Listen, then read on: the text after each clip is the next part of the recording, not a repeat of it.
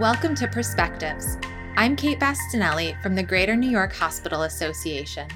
I'm joined by my GNYHA colleague Jenna Mandel Ricci, who will be interviewing Dr. Meghan McGinty, Situation Unit Leader and Director of Emergency Planning, Resilience and Recovery for NYC Health and Hospitals, and Scott Heller, Vice President of System Emergency Management for Albany Medical Center.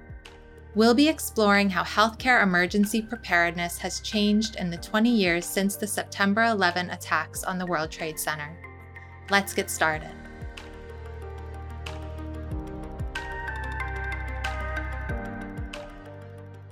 Today's podcast features two colleagues who were part of a symposium Greater New York held on September 9th called How Healthcare Emergency Preparedness Has Changed Since the 9 11 Attacks. During that event, we had a far reaching conversation about the role of emergency managers and emergency management in healthcare and how those roles are changing as the hazards become more frequent and more complex. I'm delighted that today Dr. Meghan McGinty and Mr. Scott Heller are joining us to continue and expand on that conversation. Can you each introduce yourselves to our audience? And Meghan, maybe we'll start with you. Great. Thanks so much for having me on the podcast. It's a pleasure to be here. I've worked in the field of healthcare emergency management since 2000, and I currently direct emergency management at New York City Health and Hospitals, which is the largest municipal healthcare system in the nation. I'm also a faculty associate at the Johns Hopkins Bloomberg School of Public Health, where I conduct disaster research on issues like healthcare resilience, hospital preparedness, allocation of scarce resources during disasters, and risk communication. Meghan, thank you so much. And Scott, can you introduce yourself to our audience? Sure, thanks, Jen. And I am the Vice President for Emergency Management for the Albany Med Health System. We're based up here in Albany, New York, but our system now includes, in addition to the medical center, medical college, and three community hospitals Saratoga Hospital, Glens Falls Hospital, and Columbia Memorial Hospital in Hudson. So, in this role, my primary responsibility is to oversee the emergency management activities across all cycles of emergency management. So, for both preparedness, response, recovery, but also some mitigation activities sprinkled in there for good measure. Scott, thank you so much. So now that our audience knows a little bit about you and your background, I would love to go back 20 years and ask you both where you were on September 11th and how was the experience of that day and the weeks and months after? How did it impact the trajectory of your professional life?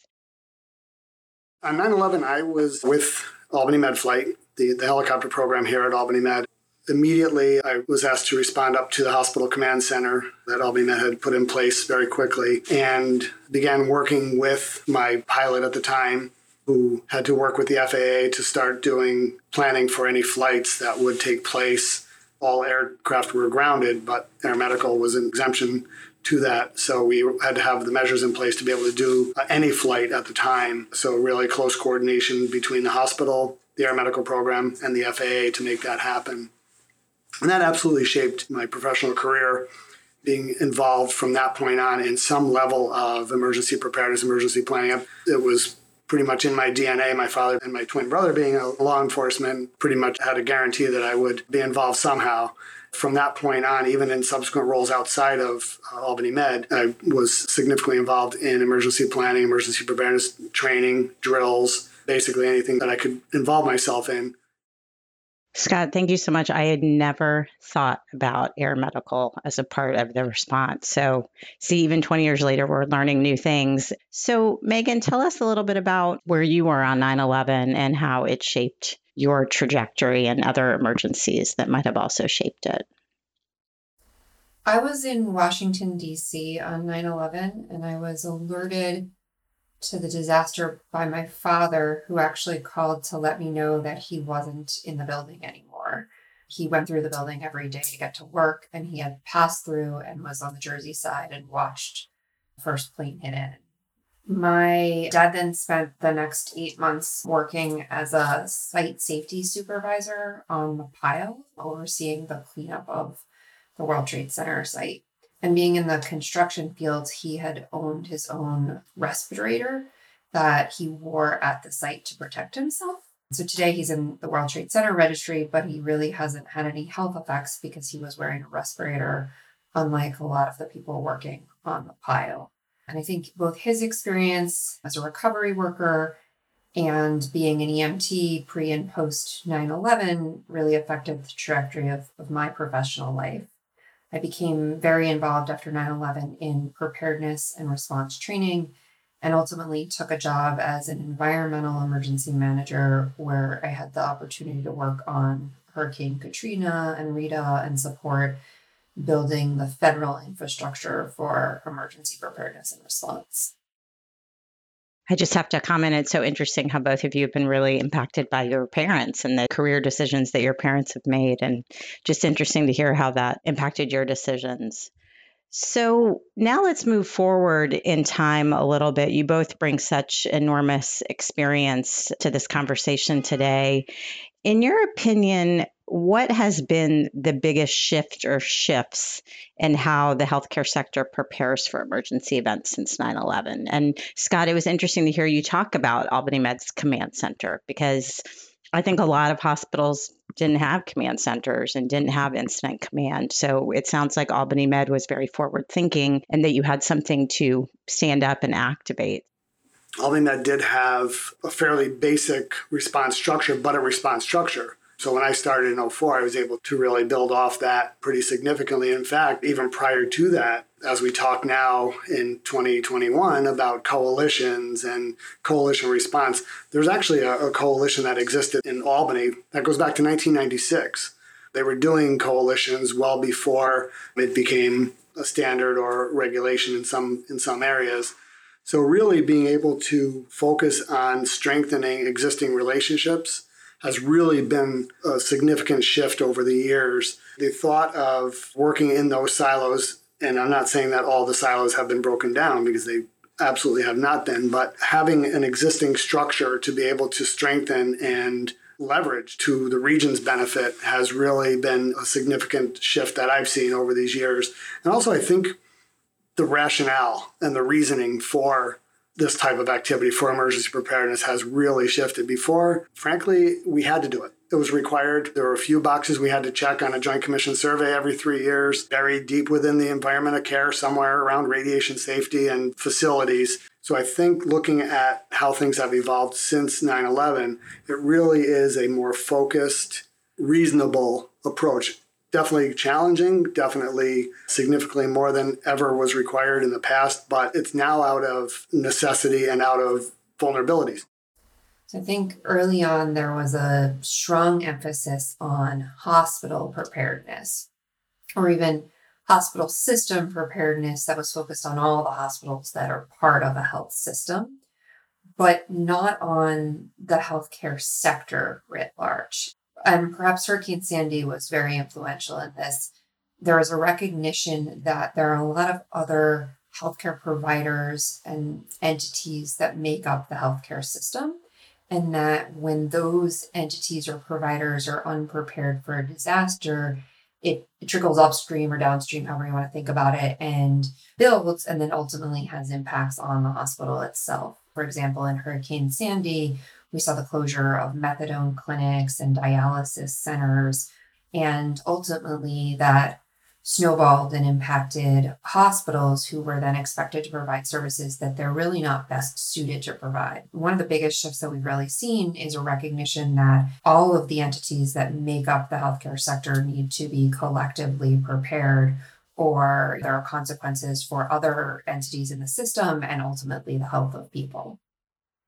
The other major shift that I think we've seen is around data and analytics and modeling. We always used to talk about being prepared and being ready, but there's been a real emergence of, I think, monitoring hazards in real time, looking at data about the status of both threats. So, for example, something that's pretty common is looking at hurricane forecasts or weather forecasts and their progress. But now during COVID, we're seeing monitoring of infectious disease trends and also monitoring of resources. So, how much blood does a health system have? How much PPE do we have? How many beds do we have? And I think one of the major changes is this emergence of data and analytics as being a major responsibility in healthcare system response. And then even more advanced systems are turning to modeling to predict future demands and then be able to match their plans and their preparedness efforts to what they anticipate might be needed next in an emergency response. To your second point, I would just have to say, because this is an area of particular interest of mine, I think COVID has really exposed in ways that we've never seen before how much more needs to be done around analytics and especially around data collection and data standardization and sort of the inputs into systems so that we can make good decisions from those systems. So I just wanted to add to that, but really appreciate you bringing those points up. So next, I wanted to move into roles that you all understand really well as emergency managers. I'm wondering if you could comment on the actual role of an emergency manager or team within a hospital or a health system, let's say, because that's what you know best. And how has that role shifted over the last 20 years? And Meghan, maybe we'll start with you. So I think one thing that I've seen is a movement of where the emergency manager sits within the organization. Years ago, the emergency manager was a person who got handed some additional responsibilities. Maybe they were the director of facilities, maybe they were the safety officer, and then all of a sudden they were also responsible for Joint Commission and later CMS requirements related to emergency preparedness. And there's been, I think, a transition to this being in, in systems that are allocating more resources and better prepared, this being a full time role. And this moving from being a low level staff person to ideally somebody that is reporting to the chief operating officer another member of the C suite or maybe a vice president for quality and safety, recognizing really that to get the work of emergency, not just managing of the emergency, but preparedness and building the infrastructure, it really takes engaging people across the entire health system. And you have to be positioned at a level within the organization to get the buy in of senior leadership and departments across the health system to engage and plan with you. And so that really necessitated emergency managers not being low level staff, but really having access to the C suite and VPs and getting the partnership of departments across the whole health system. So, Scott, the whole time Meghan was talking, you were nodding your head yes. So, what would you like to add to what Meghan said? Yeah, nodding yes and taking down lots of notes. Yeah, Meghan definitely hit on a lot of the high points, but I think back to when I first started doing this and you showed up with a clipboard at the time, people would they would scatter. I mean, they knew what you were doing there. You were there to do a drill. And people would just scatter, and it was a lonely time. No, it was a uh, it was an interesting time because you were seen as the person who has to do those required drills, and maybe do a little bit of training, and tell people how poorly they did, and plan the next one. And it just became a challenge to really get that message out. And things absolutely changed, you know, after 9 11, after Katrina, Sandy Hook, all of these different events just changed people's mindset about preparedness and now emergency management. I think having a position with ready access, unquestioned access to the C suite is probably the norm versus an exception. I remember the first time I got a phone call from our president and CEO who, you know, I wasn't sure if he knew who I was most of the time, other than when I had a clipboard and was doing my drills. But, you know, the question he would always ask me with, in my presentations was, what is it that keeps you up at night? So that was my opportunity. And I knew it was coming because he asked every time. So I knew that that would be my opportunity to advocate for what I thought the medical center needed to elevate the level of preparedness. So I think really looking at the not just the operational role of emergency management, we're the conductors. We conduct the orchestra. We're the cheerleaders. We're the advocates. We're the beggars who have to go look for funding for a new project. So, shifting a little bit away from that operational role that we have in the organization to also add on a strategic role. And I think having emergency management as part of our strategic plan, even if it's not spelled out specifically, you know there are elements in most strategic plans about being prepared or being in a position to serve the community and to serve our patients. That to me screams emergency management because if we're not here, if we don't have the resilience that we need to be here for our patients, then why are we here at all? We have to be here through the really bad times to be able to continue serving our community and our region. Thank you so much, both of you, for those answers. Scott, we've been talking a lot about your role within Albany Med and within the health system. But Albany Medical Center itself is in an interesting situation in that you're the only trauma center for a very large region. And therefore, I would argue you have to be a team player, even more so than other hospitals. So, can you comment a little bit on how you see shifts in how you coordinate both with other parts of the healthcare system, other hospitals, post acute, EMS, as well as response agencies, and how that has shifted over time? It's been a dramatic shift in a lot of those areas. As you mentioned, we're uniquely situated in that we serve a very large area, about 20, probably 28 counties about 3 million people as the only level one adult trauma center and level two, uh, soon to be level one pediatric trauma center, providing services and having resources that many of the hospitals just don't have. That's not their core mission. So, receiving about 15 to 20,000 transfers a year throughout the region it means a lot to us. That is our mission. I remember our former CEO had said, We're the hospital's hospital. So, really, when you factor those challenges into our mission, having the ability to communicate quickly, openly, honestly, strategically with the other partners is key. I mean, it's the only way this is going to happen. Thank you so much, Scott. No, I think a lot about the idea of enlightened self interest on the part of hospitals. As the 24 7 operation in a community, so much is expected of hospitals. And obviously, the more your capabilities are, the more is expected of you. So, being prepared with your partners to be able to do that. So, Megan, I wanted to turn to you with a question about training.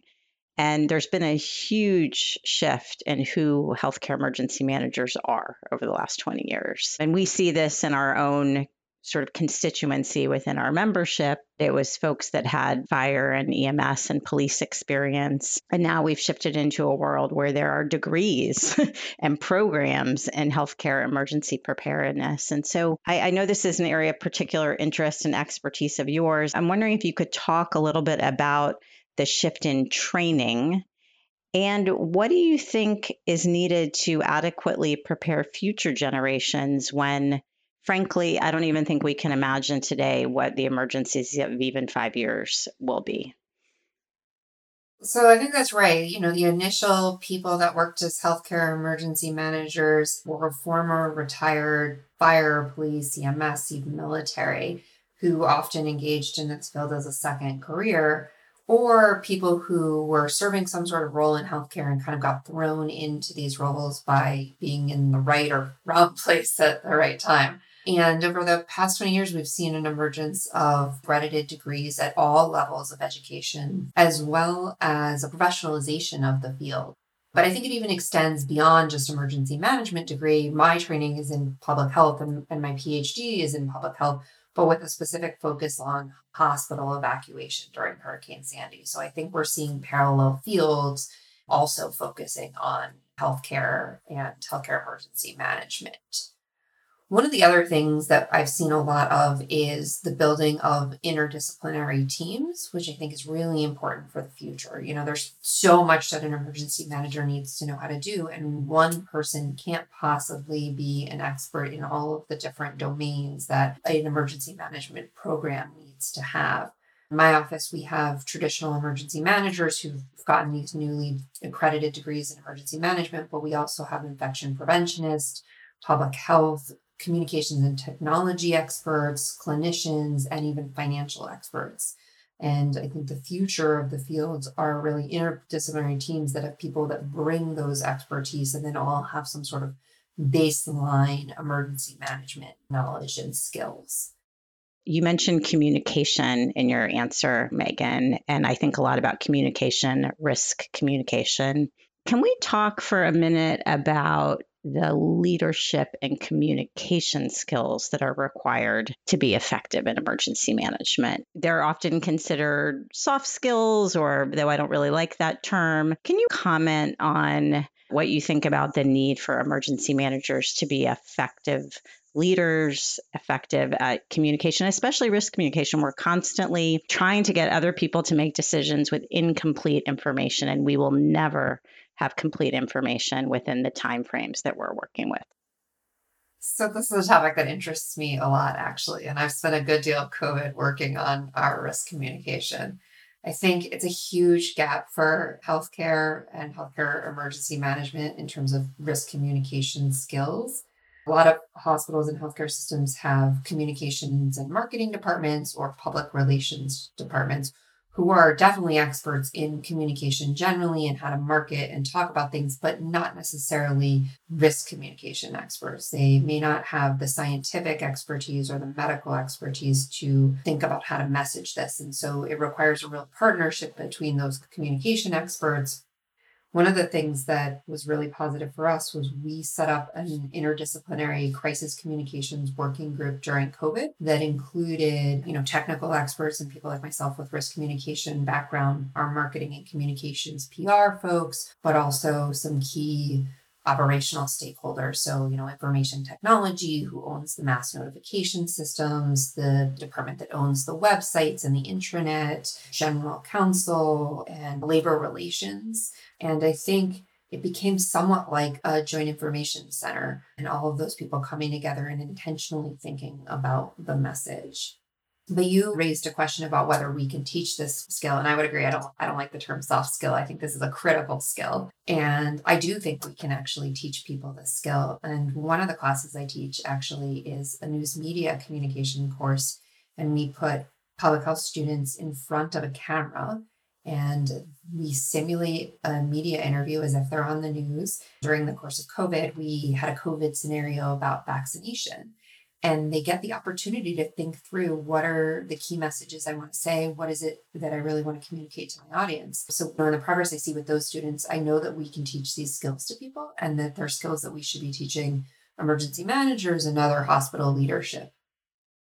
I still remember my media training from the city health department with your SOCO, your single overriding communication objective. So I completely agree, Meghan. So, Scott and Meghan, my last big question for you builds off of this idea of activation. You know, it used to be that you did lots of preparedness and readiness, and every now and again you were activated for a couple days or maybe a couple weeks. And obviously, that has completely changed with COVID. Most of us have now been activated since early in 2020. And on top of that, we're not even talking about one emergency at a time. We're talking about this concept of successive or overlapping activations. And then our public health colleagues have been activated for years with overlapping ones. So, how does emergency management change when the rhythm of emergency management has changed because we are continuously managing different kinds of emergencies. And in the future, it just looks like this will increase in frequency. So, Scott, I think I'm going to start with you.